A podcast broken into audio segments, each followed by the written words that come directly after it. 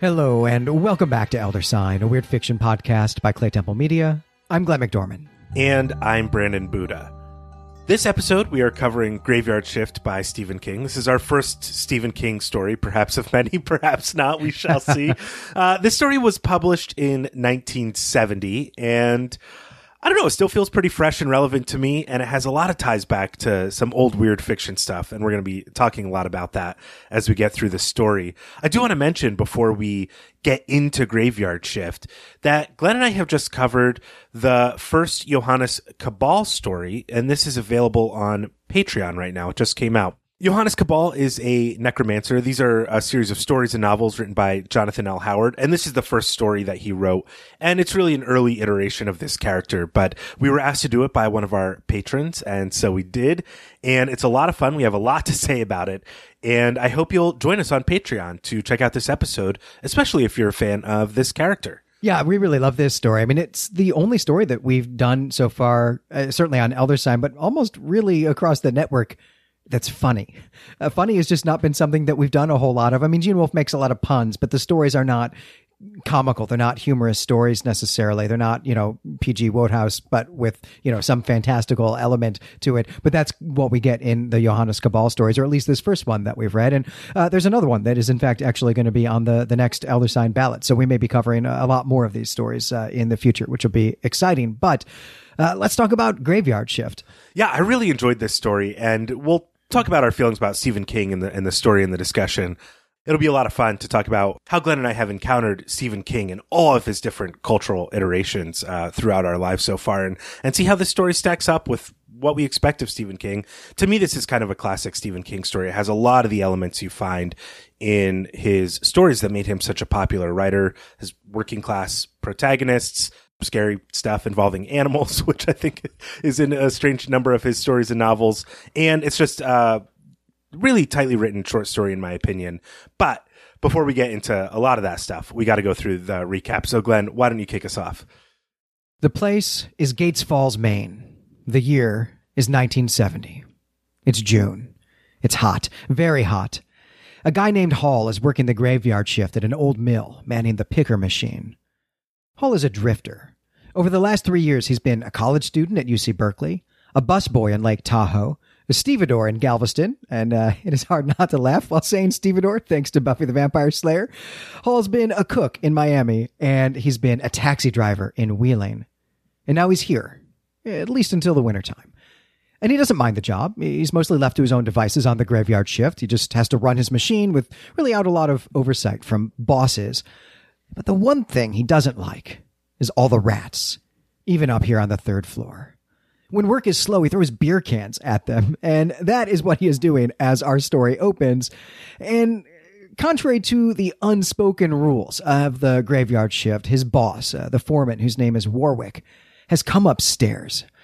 Warwick lays into Hall about the fact that he's not running his machine, the fact that he's throwing beer cans at rats, uh, but then he explains that he's here because the mill normally shuts down over the week of the, the 4th of July, and that means that Hall is not going to get paid for a few days. But Warwick has some extra work that he thinks Hall might be interested in. And that work is to clean out the basement of the factory, something that has not been done in a dozen years. And uh, not having done that in a dozen years is maybe in violation of some local ordinances. There's a sense that there's some external pressure on the mill here to get this task done. Of course, Hall is up for it, and obviously, going into the basement of a rat infested factory in a horror story is not going to go well. So, that is what the story is going to be about. But I really love this opening where King gives us a, a real glimpse of what it's like to work this night shift at a function that itself seems devoid of any meaning for you personally. And I especially like the way that King shows us how the, the two workers we meet in this opening section, I, I didn't actually mention one of them, try to slack off as much as possible. All of this rang true to me. Uh, and you and I have worked this shift at the same job before, and we have seen most of this behavior. I mean, not so much the throwing beer cans at rats, but like all the rest of it. Yeah, absolutely. King does a really good job of capturing the mentality of a person who likes working graveyard shift. As you said, Glenn, you and I have both worked this shift, doing the same job. And it was my favorite shift because mostly what people who are drawn to these sorts of jobs, these sorts of shifts, one is to be left alone by bosses or the kind of daytime office politics that that rule the day shift in any given organization. And I preferred working nights for exactly this reason when I was doing shift work. But here's the problem with it. It it does make one a little overly sensitive to any type of authoritarian intrusion upon your work or lack of working throughout the night. And it really only helps contributes to a person who might have issues with authority in general. I'm not saying you or I know any of those people or are even those types of people ourselves. Um, but definitely working the graveyard shift makes it that much harder to stand anybody checking your work at any given time. And, and Hall is a character that experiences this like directly. But, you know, it makes me wonder if we're going to see any problems with authority come to fruition or meet a grim end rather in this story. Right. I mean, that's certainly one of the, the two thematic elements that gets introduced right away here. That's one of them. And the other is, you know, it's the rats. Right. And Stephen King does a great Stephen King also does a great job of setting up the story here in this first section, which is really kind of the first shift, uh, which is how the story is structured. It's broken out into these time logs almost. Stephen King shows us that the protagonist Hall has uh, real history. He tells us all about it. He gives us a glimpse into the economy of the time, the concerns of the working class in a dying factory town. As I said in setting up this story, this is all pretty classic King many of his protagonists are just working class people. And I think that his sense of the average American or the American struggle is really part of what made Stephen King and continues to make him such a, such a popular writer. He's not writing about fallen aristocrats who have their de- decrepit estates and nothing else. And he, he does have a little more on his mind, Stephen King does, by bringing horror to people who may or may not deserve it. And I don't mean horror stories to the audience. I mean horror to people in our community that we think are already down on their luck enough. They shouldn't have to encounter anything more. And I think this is a big part of what makes King so popular. There's also one more thing I want to say. Uh, Warwick, who is the foreman and kind of the boss that, that comes to bother Hall here, starts calling Hall college boy because he went to college. And every writer, you know, has their own mark of their craft, which if they become popular enough, imitators will try to put that into their work in order to show their influences or as their early writers trying to find their voice. I've read some self-published and indie horror published novels, uh, other novels that have been self-published or with small presses as well that have been clearly influenced by Stephen King's concerns about the American working class and stuff like that. And every single one of them seems to have picked up this habit of calling people category based names as insults or identifiers. And this college boy like jumped out to me the same way some bad habits of H.P. Lovecraft's jumped out to me, jump out to me when I read him. This is just not for me as a stylistic choice, in part because of the way I see people imitate it and misunderstand what King is doing when he's having characters call other people names like College Boy. But I do think King kind of makes it work here because it shows us that Warwick is a jerk who doesn't care at all about Hall or maybe any of the employees that he is responsible for. And he's actually just a person who is looking for a sobriquet to give someone else rather than using their name because he wants to dehumanize them. So fine. This kind of works in this story. And it also really works in the film Session 9, which is another Stephen King inspired horror movie that I really, really like. Yeah, that's in fact got a lot of the same sort of skin, some of the same DNA as this story as well. Yeah, I'm glad you pointed out the class tensions here. It is, I think, a big part of what's going on. It is a big part as well of the Lovecraft story that this is riffing on that we're going to get to in the discussion. I do want to point out before we move on that it is interesting to me that even though he's clearly a member of the working class and is proud of that, and we can tell that by the fact that he's uses college boy as a as an insult. But the foreman's name is Warwick, which is about as an aristocratic of a of a name as you can you can get, right? And I think that that is intentional, and we, will talk about all of that in the discussion. But at this point, we are ready to really get into the plot of this story. So that opening scene happened on Friday, and King breaks this story into sections that are designated by day and time. So the rest of the story is going to take place between the Monday and the Thursday of the week of the Fourth of July. The particulars of the job cleaning out the basement are these. There's a lot of junk down there that needs to be removed. And that's what Hall and uh, Winskonski, that's the, the other guy who gets yelled at on the, the graveyard shift. Hall and Winskonski are going to be doing this with uh, some little electric dump trucks. But the genuine cleaning part of the job, as, as opposed to the picking up part of the job, that is going to be done with serious business hoses that could uh, devastatingly injure somebody. We get that called out in dialogue. So, you know, that's probably going to go just fine. That's not coming back. But now that that's out of the way, we can get to the basement, and it's uh, it's going to be pretty awful down there. Here's how Hall thinks of it, and I I love this description. Here's what he says.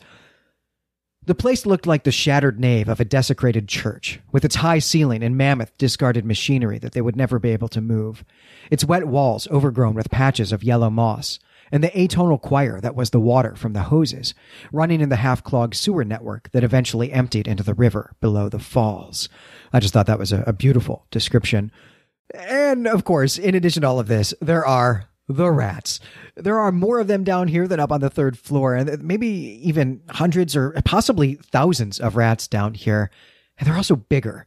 One of them has even attacked Hall. It's tried to, to bite his his boot, which you know fortunately was was sturdy enough to withstand it. And another guy working the carts, though, a guy named Ray, he's bitten by a rat that is as large as a as a cat. And this bite is so bad that Ray needs medical attention, and he's just off the off the job here at this point.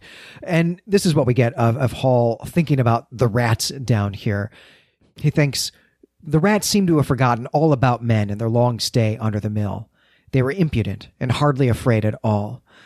And it's almost as if they're rejecting the authority of humanity. And we've seen that, you know, rejection of authority is already a theme here in, in, in the story. And I'll say too that I, I, love how King is using this imagery of a desecrated church and rats that don't know their place in the natural order of things.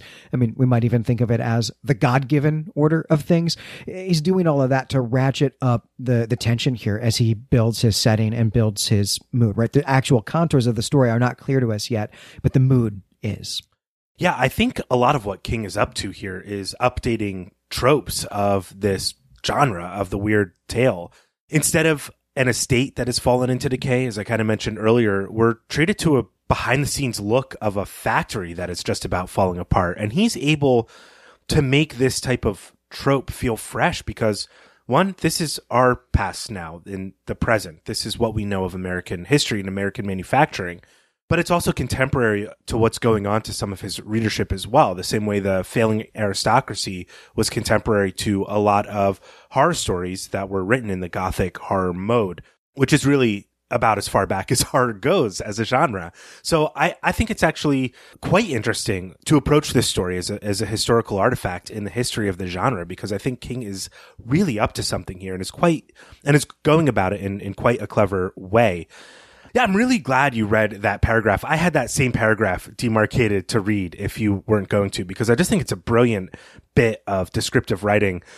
What really jumped out to me was actually a part of the first sentence, which is the bulbs couldn't banish the 12 year darkness, which I just think is such an evocative statement. I mean, darkness and light are sort of natural categories. They shift trying to flashlight anywhere, but calling something 12 year darkness really lays on the serious nature of this place having not been visited by anybody who can bring light to it for the past 12 years. And I just think that was a, that was a particularly strong descriptive uh, phrase.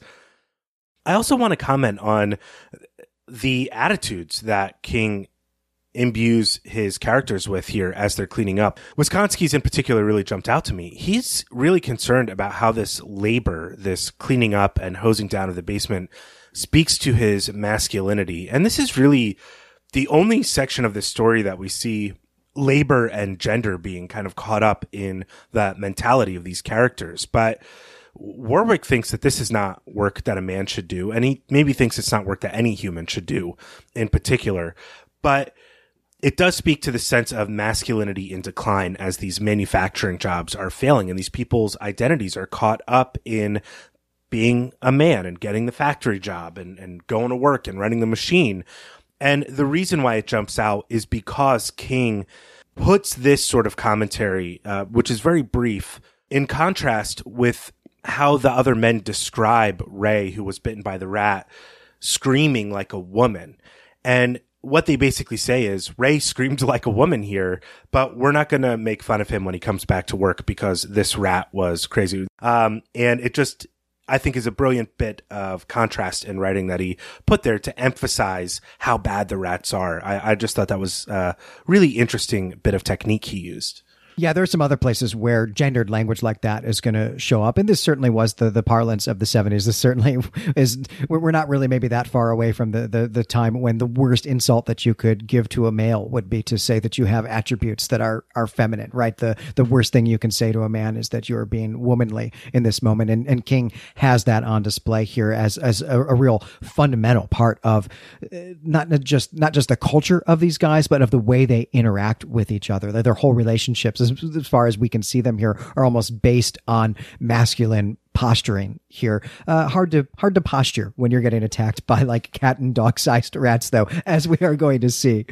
Well, now it is Wednesday, and Hall is on hose duty. Uh, a massive foot long rat attacks one of his coworkers. It bites his chest and, and just clamps onto him. Others are attacked too, and they take the hoses to an area where some rats are hiding. This is an area full of discarded 19th century equipment, and huge, just massive rats come running out. And this is really horrifying to the workers, and some of them threaten to quit. But because this is not a union factory, the, the foreman, Warwick, uh, threatens to fire them from their regular jobs if they don't keep working this extra job that they've volunteered for. On Thursday, Hall's back with the, the dump trucks, driving around these dump trucks. He's on pickup duty, not cleaning duty anymore. And the rats actually seem to have disappeared at this point, which Hall regards as a kind of mystery because they couldn't possibly have gone into the walls because those are saturated by water from the, the river. So where did they go? And as he's musing about this with Wisconsky, a huge bat dive bombs them. And here King reminds us that, you know, bats are basically just rats with wings. Uh, this is, you know, it's probably going to come back. But the real element of this scene is that Hall discovers that this basement they are in is not actually the bottom floor, the bottom level of the mill. There's another basement level beneath this one. And probably that's where the rats have gone. And look, we're definitely going down there because, right, we have to. That's what the story is. But King makes this actually a point of conflict in the story, which I think is a great storytelling move.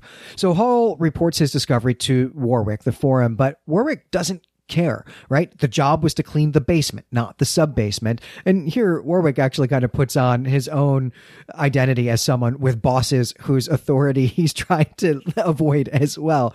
But Hall explains that off page, he's been reading up on the zoning laws of Gates Falls, and it turns out that there is a serious business ordinance about rats. And he threatens to go to the town council about this rat problem if Warwick won't go down to this sub basement, this bottom level, and exterminate the rats. And I have to say that I was actually thrown by this development in Hall's character. Uh, up to this point, I had thought that Hall hated the rats and just wanted to avoid them. But now he seems really bent on exterminating them. That certainly could be a response to all of these attacks. I didn't really feel that King showed us that journey, though. I think you're right. We're going to talk about Hall's journey in the discussion. I don't want to dive into that too much at this point, but Hall Hall's character does change. He, he's motivated by the same sorts of things, it seems, that motivate Warwick, which is petty power squabbles, um, extra money. So it's not just that Hall wants to exterminate the rats. He thinks that if he can get people to go down there or Warwick to even go down there with him, yes, they're going to see that there are billions of rats in the sub basement, but also they can pretend that they're not there and they'll be skimming off of Warwick's paycheck. He'll, he'll, Hall and Wisconsky will basically have Warwick by the throat and then be able to maybe get an extra like $10 a week or something uh, from him. And so his motivations really shift here, but we see a couple shifts in characters as well.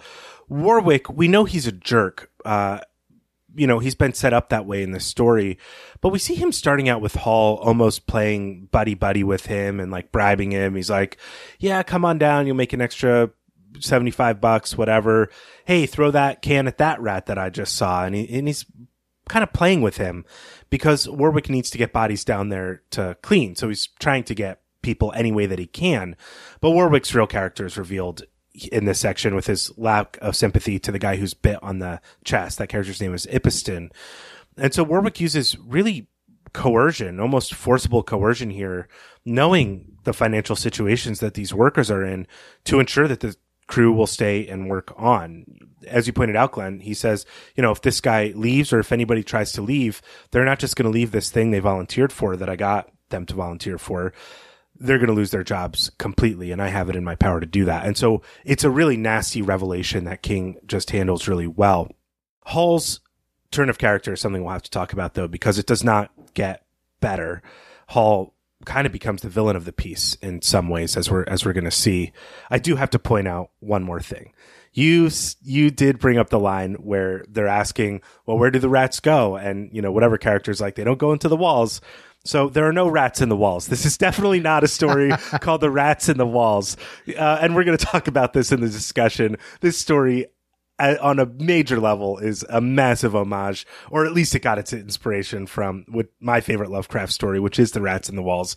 And I just want to point that out because at this point, King is just admitting it with this line. Uh, and, and one of the things we'll talk about is how King might be updating and playing with uh, Lovecraft story. Yeah, absolutely. That's one of the things I'm really very excited about. In fact, as soon as I started reading this story, I didn't know what this story was. You know, we threw it on the, the, the Patreon poll and it got elected. I hadn't ever read it before. There's a movie too, it turns out, that I just never saw. I never even saw a poster for. And as soon as I started reading this, I went, oh man, I wish we had done Rats in the Walls on the show already. But, you know, that's just not what the project is. And when we do Rats in the Walls, I don't know, this story will, it will uh, influence uh, how we read that too. And we'll make for some good discussion.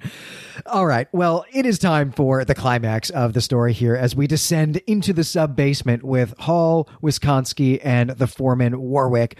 And to do this, they have to use a, a trap door that had been locked long ago and locked up in such a way as to keep people from getting out of the sub basement, not to keep people from getting into the sub basement. So that is ominous. And there is a question here then of who locked it from the inside to begin with and what happened to that person there are definitely rats down there. They can they can hear the rats, but they don't actually see them when they first get down into the the, the final basement level here. What they find instead is a huge wooden box with white letters on it that says Elias Varney, 1841. And the thing is, the mill wasn't actually built until 1897. So this sub basement that's down here uh, has been down here for a very long time. It predates the mill. That is, is, is creepy and ominous as well. But there is actually no time to dwell on that because this whole thing, it turns out, has been a trap. So while these three guys have all been looking at this box, might be a coffin, I suppose. I don't know. I expect we'll talk about that at some point. But while they've been looking at it, the rats have surrounded them. But the rats don't attack. It's more like they're hurting them somewhere and they pass some old human remains, green with mold, and they see that the rats down here are are truly massive. Some of them are, are, are three feet high. And there are also bats, and, and some of the rats have uh, this weird mutation. They've they've gone blind and lost their back legs, and the whole thing is really just described as a, a grotesquerie. And Wisconsky, he just cannot take it anymore. And he just turns and he bolts back to the trap door. And so now we're down to just two workers, Hall and the foreman, Warwick. And so, with that said, we now come to the last scene. Hall and Warwick find the source of the rats. It's a huge female rat described as a, a magna mater. This is uh, uh, ancient Mediterranean religious language, Great Mother. Uh, King describes her as pulsating gray, eyeless, totally without legs, and a huge and nameless thing whose progeny might someday develop wings. And when they see this, Warwick screams and he turns to run as well, but Hall turns the hose on him and he just hits him squarely in the chest and knocks him back into the rats and into their queen. And this kills him. And now Hall turns to run, but it turns out that he has made a terrible mistake and he doesn't make it. And so we get a coda a little while later from the point of view of the other workers who hadn't gone down into the, the sub basement. And they decide that now that no one has come back except Wisconsky, they better go down there to check on their coworkers. I mean, it's just a few rats, right? So what the hell? Yeah, the real ending of this story is that the other workmen died too, and maybe Wisconsky's the only one who makes it out alive. the the mistake that Hall made that you mentioned was bringing a cloth uh, hose with a nozzle down into this basement with the rats. And, you know, King has expertly laid this trail of breadcrumbs throughout the story where he shows that the rats basically chew through and eat through everything. This 19th century furniture is destroyed with rat bites. There's the bags in the mill that are destroyed with rat bites. There's newspapers and all this sort of stuff. So basically, Hall can't use the hose as a weapon to push the rats away, and he gets devoured as well.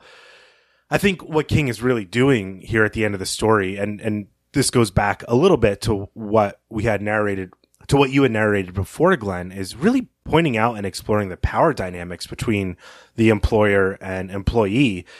Hall's victory here is really that of a citizen and not of an employee. He appeals to the town ordinance, the fact that he can go to the town commissioner and let them know that there's this rat infestation, and that's going to make the board of trustees for the mill like have to change all this stuff and the factory's already in really bad shape. So the fewer people that go in there and really see how bad the working conditions are and how bad these basements are, the better. And it made me really wonder if people's identities are caught up in this sort of reality at all today, or if this is just like an artifact of the 70s or the 20th century in general, that people's sense of being an employee isn't all they are, that they can also appeal to their local government or state government or whatever. And it just really jumped out to me is again that viewing this story as, a, as an artifact of horror, but also an artifact of its time, really points out how different things are in our society versus back then, and the way that King explores power dynamics here, and his the way he has his characters appeal to authority and various authorities is very different, I think, than how we would approach this story today. But even given all that, I'm not sure what we're supposed to make of Hall committing murder at the end of the story here. Yes, Hall does get his just desserts, but King's choice to have Hall commit this act to kill Warwick turns him from the sympathetic workman with a sort of uh, workman sense of civility or uh, appeal to the local government or something like that into a murderer. So I think that's really what we have to talk about first is the end of the is the end of the story before we get into a bit of a more broad and general discussion. But as I said, I think the end of the story is caught up in what King is exploring with power dynamics in the story. So, Glenn, really, what do you make of what King is doing by having Hall turned into a killer and then killing Hall off? How does this contribute to the commentary that King is really engaged with in this story to begin with? Right. This certainly is not the direction I thought this story was going to go when it started, right? When we get this conflict, or really when the story begins, right? Hall is our point of view character. He is our protagonist. We sympathize with him. We feel for him because his boss is, is kind of a jerk, breaking the unspoken rules, is bullying him, you know, making fun of him, giving him this terrible nickname and just in general being kind of a jerk, right? We don't like Warwick, we like Hall, and that's the story that we're we're following as Warwick bosses, you know, as Warwick is overseeing this entanglement with these terrible mutated rats. And the expectation is that he's going to continue to be the bad guy throughout the story, that his decisions are going to jeopardize the, the workers and get them killed. And that if anyone's going to stand up to him, it's going to be Hall and, and something like that is going to happen. But in fact, the reverse happens. Warwick actually is the one who says, uh, let's not go down into that sub basement where all of these rats are. We've, fulfilled the letter of our mission and let's just do that and go home. Everyone will get paid and it'll be great. He's the one who's actually being sensible all of a sudden. And Hall suddenly then is the person who is kind of crazed here and becomes the villain at the end. I mean, the real horror in this story is not actually the rats. It's Hall. Uh, you said that you know the story ends with the suggestion, the implication that the workers, these other workers, are going to go down there and also get killed. I don't think they are. I think they're going to go down there, see what's up, and get the heck out because the death that's down there is not the rats. The death that's down there was Hall as the murderer, and I was really surprised by that. And I'm not quite sure what to make of it, but I do wonder. I mean, this is the big thing I was looking forward to talking about this story because I don't have good ideas about it. Do you have a good reading of this? I don't know if I have a really good reading of it. I do think it's going to contribute to our conversation about how, how we compare this story to The Rats in the Walls by, St- by H.P. Lovecraft and what King is trying to do to update the genre or take the genre in a direction. You know, this story has to be read on some level as a reaction to Lovecraft's and other earlier forms of Gothic literature. But, you know, I can't prove this next statement not yet because I have neither the funding nor the time to do so. But this story feels kind of quietly revolutionary to me in terms of the horror genre in the same way that Arthur Miller's Death of a Salesman was revolutionary to the genre of tragedy by showing that tragedy just doesn't have to be about kings being brought low, but that all human beings are capable of experiencing these things. And the pathos of the story doesn't rely on the class status of the person who is committing or experiencing these acts. And so maybe now's a good time to kind of bring in Rats in the Walls by H.P. Lovecraft, which is a very classic sort of gothic story. And Lovecraft is updating that form of gothic horror to the post World War One, the tragedies of World War One. King is doing something similar here by saying, "Hey, the things that happen in horror literature don't just have to, to happen to people in these lofty statuses, even working class people that we like to think of as heroes or as great citizens who know their rights and can fight against the man in these ways. They're still capable of having, of being pushed over the line and doing something terrible. So I'm not, I'm not sure like where King's sympathies lie in terms of like a class struggle or an economic struggle in this story. But I think in terms of genre, he's trying to do some real updating. And I think it's, he's doing a lot more than maybe even I had given credit given him credit for before really reading this story. Well, since we have not actually covered Rats in the Walls on the podcast, let's uh, I'll I'll just give like a really little précis here, a little synopsis of that story, so that we can uh, we can at least be on the same page. So, Rats in the Walls is about uh, an American man whose son dies during the First World War.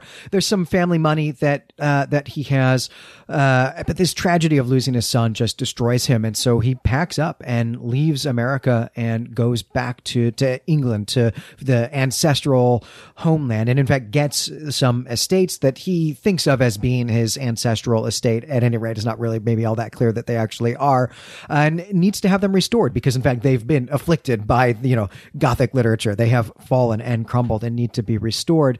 And in the act of doing the restoration and exploring the estate, they discover that there are ruins underneath the estate that go you know, all the way down. I mean, just deep, deep underground. And of course, everything is crawling with rats. Uh, and this all really kind of starts with an obsession with hearing rats in the walls of the estate and trying to, to figure out where they're coming from and so on. And, and at the bottom, they discover an ancient temple that suggests that the the family history is extremely dark and disturbing like the types of rituals the types of sacrifices that were being done and being offered down there are truly truly horrifying. And along the way one of the the characters who's doing the exploring of the estates uh, turns a little evil and uh, uh, starts getting a little murdery. Yeah that's right. And the sorts of discoveries that they make also make people mad in classic Lovecraft fashion. And this story is following a similar thing. I mean, Hall, who, Hall, the protagonist who hates rats, uh, maybe is being a little, is driven a little mad by only seeing the night, like the night and never really seeing the day. And by doing this work. And can you imagine? I mean, just hating, a creature a lot, like a rat and then you're asked to do a job and everything you do in that job just exposes rats jumping out at you and they're like attacking your coworkers and friends. I mean, that might drive somebody mad, but King doesn't explore that madness in the same way that Lovecraft does. He doesn't write about his characters going mad. He just shows them going mad. I don't know if that quite works in this story because Hall's turn of character feels a little unmotivated as as we've discussed. But I, am just wondering, you know, just to continue this conversation a little bit more, what other comparisons do you see between this story and Rats in the Walls, and what what do you think King is really trying to achieve by writing this homage? We'll answer the first question first. And this is uh, one of King's earliest stories. In fact, this might actually be his earliest publication. It is certainly the earliest uh, publication date that we have here in, in Night Shift, the volume that we've read it from. So it's certainly one of, if not actually his very first publication. This strikes me as a young writer trying to hone his craft, right? He's taken a story that he really loves, uh, Rats in the Walls, and I said, I'm going to update it and I'm going to, uh, I'm going to update it for a different setting and I'm going to update it with different storytelling techniques, much more, much more character introspection, much more character dialogue and so on than we ever get in, in, in Lovecraft and see how that works. And he's done an extraordinary job of it. I wish all of my attempts, all of my practice sessions, my attempts to sort of riff on another story in order to just get some practice in and see how stories his work turned out this well. But I think that's really the big thing that King is is doing here. But in terms of other parallels with Rats in the Walls, I mean, I think you have nailed it with the way that both of them deal with with class. Uh, there's a big deal in Rats in the Walls about the fact that this man who has lost his son feels like he is an aristocrat going home. Uh, the reason the family is in America is because they had fallen on hard times and had to emigrate and had to labor. And he now finally has made back the family fortune that was squandered, you know, a century and a half or two centuries ago. And he's going to return to the, the homeland and reclaim his right as his rightful place in, among the, the aristocracy of, of England. But it doesn't go well, right? That's and there's there's some sense there that this is like a real hollow pursuit that a lot of his motivations are about his loss and so on. And here, you know, we get that kind of flipped on its head that we don't have that type of uh, what we have here instead are people who are interested in making an, an hourly wage. They're in, they're concerned about what's going to happen because they don't get paid for a, a week and so on. And so very different concerns. And King really is, you know, bringing horror, as you say, you know, out of the aristocratic estate and into into the, the workplace and into the lives of regular people. But one of the things that really jumps out at me here is that this is a story that is taking place in the middle of Vietnam and does not at all have anything to do with the war. The way that Rats in the Walls is really a response to the First World War, and that the, the First World War, the tragedy of it, is at the core of that story. All of that is missing here. Yeah, that's an excellent point. It really didn't even occur to me that this would that this story has anything to do with war or Vietnam. I suppose maybe the reference to College Boy is something along those lines. But what what King is really engaging here with is the manufacturing crisis that kind of began in the in the 1970s, um, and the way some of these mill towns were just in absolute disrepair and and on the edge of devastation, and I think a structural similarity between this story and the rats in the walls is that the descent through these structures is a kind of descent through a, a broken history that that exposes one how much history is lost in general you know when people build up and, and are trying to restore and repair and replace uh, old things. Um, but also how this descent through history, this walk through time, sort of downwards, exposes maybe things we don't want to know about our past. And that, that's clearly in this story. We don't really know who this character is that owned the land before the mill was built. All these other mysteries are in place, but whatever it was, there was some inclination that something about the past needed to be needed to be locked up in order to keep everybody safe. And there's that sort of sense of history uh, that Lovecraft is also a big fan of dealing with as well.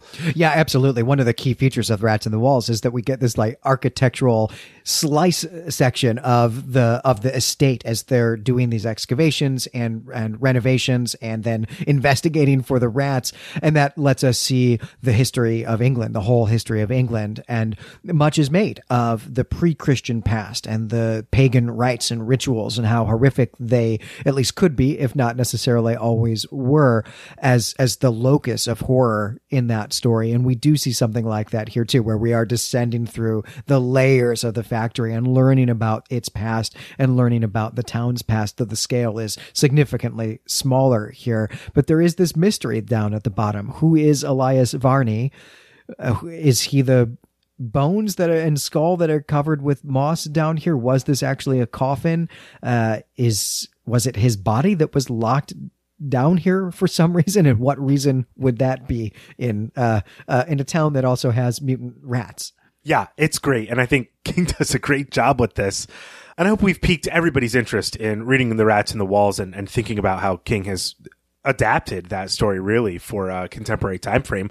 I hope I've convinced people to read Stephen King who haven't because this story kind of surprised me. But at this point, I do want to just talk about because this is our first Stephen King story. Your and I's relationship with Stephen King as a writer or cultural figure.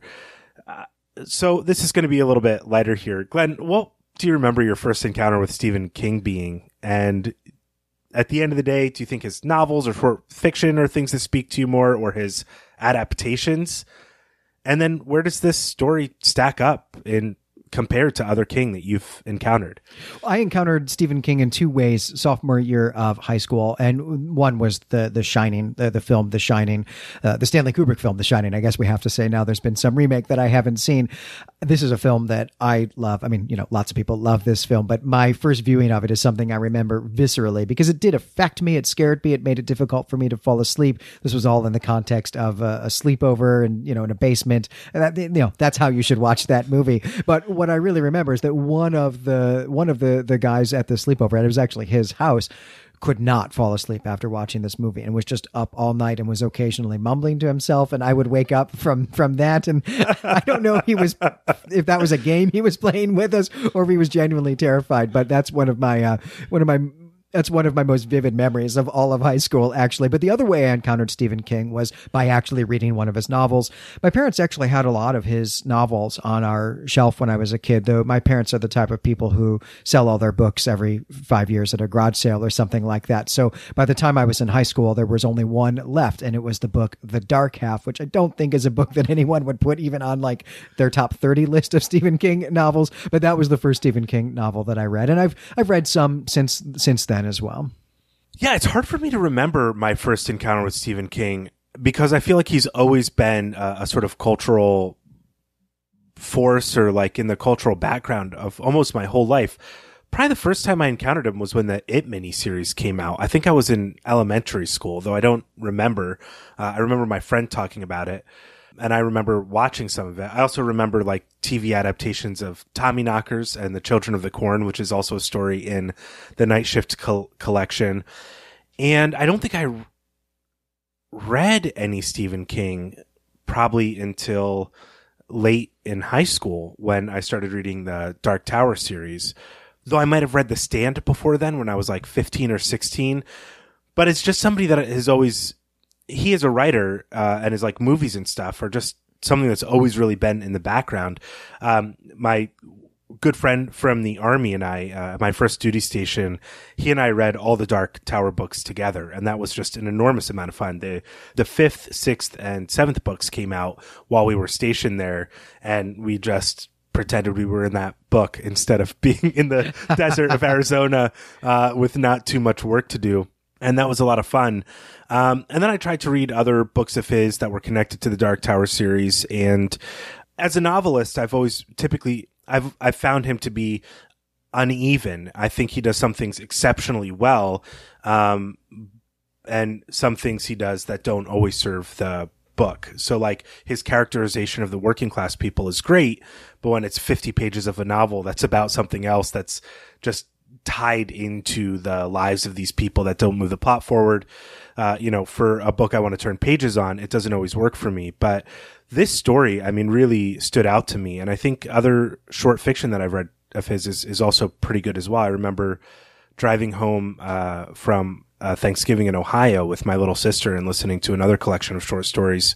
And I thought they were great. So, Glenn, I mean, for you at this point, does where do you think this story stands compared to other Stephen King you've encountered? And do you think, do you like his short fiction or, or novels more? This is actually the first short story of Stephen King's that I've read, but the reason that this wound its way onto the ballot is because I've been told repeatedly by people whose uh, opinions I greatly respect that Stephen King's early short stories are some real masterpieces of the the genre, both of horror and of weird fiction. And that if we're doing a weird fiction podcast, we need to take a look at those. And and that's clearly true. I enjoyed the heck out of this story. I'm glad that we read it, and just looking at the table of contents here in in Night Shift, there's some really there there are a number of stories I'd be really interested in in in checking out. For one, there's the novella Jerusalem's Lot that becomes the the vampire novel Salem's Lot, which is something that I've read as you said, Children of the Corn is in here. I've never actually seen that movie, but I know that it's important in the in the pop culture, uh, you know, '80s movies, pop culture. Anyway, I'd love to check that out. Uh, Lawnmower Man is in here. I mean, there's a ton of stuff in here that uh, I would I would love to check out. So I think we'll we'll be putting these back on the ballot. And uh, this didn't win the vote. You know, it kind of barely made it onto the onto the show, but we'll see how people uh, feel about about doing some more in the future. Yeah, I know I'd like to read more of his short fiction, and I know there's other great short fiction that he's written out there, and so I hope we're going to be able to do that. But on that note, that's going to do it for this episode. I'm Brandon Buddha. And I'm Glenn McDorman. As always, you can find us and our other creative projects at claytemplemedia.com. head over to the Claytemple forums and let us know what you thought of Graveyard Shift. I'd love to hear about our listeners' first encounter with Stephen King or what they think of him. I don't think he's like actually a divisive figure on any level in fiction or horror fiction or publishing, um, but he's such a massive figure that I would love to hear more uh, from our listeners of what they think of him and where they discovered him and how he holds up for them. At the very least, I think you should read Graveyard Shift and let us know what you thought of this story. And you should also definitely check out the Johannes Cabal story on Patreon if you have not done that already. And there are dozens of other bonus episodes up there as well.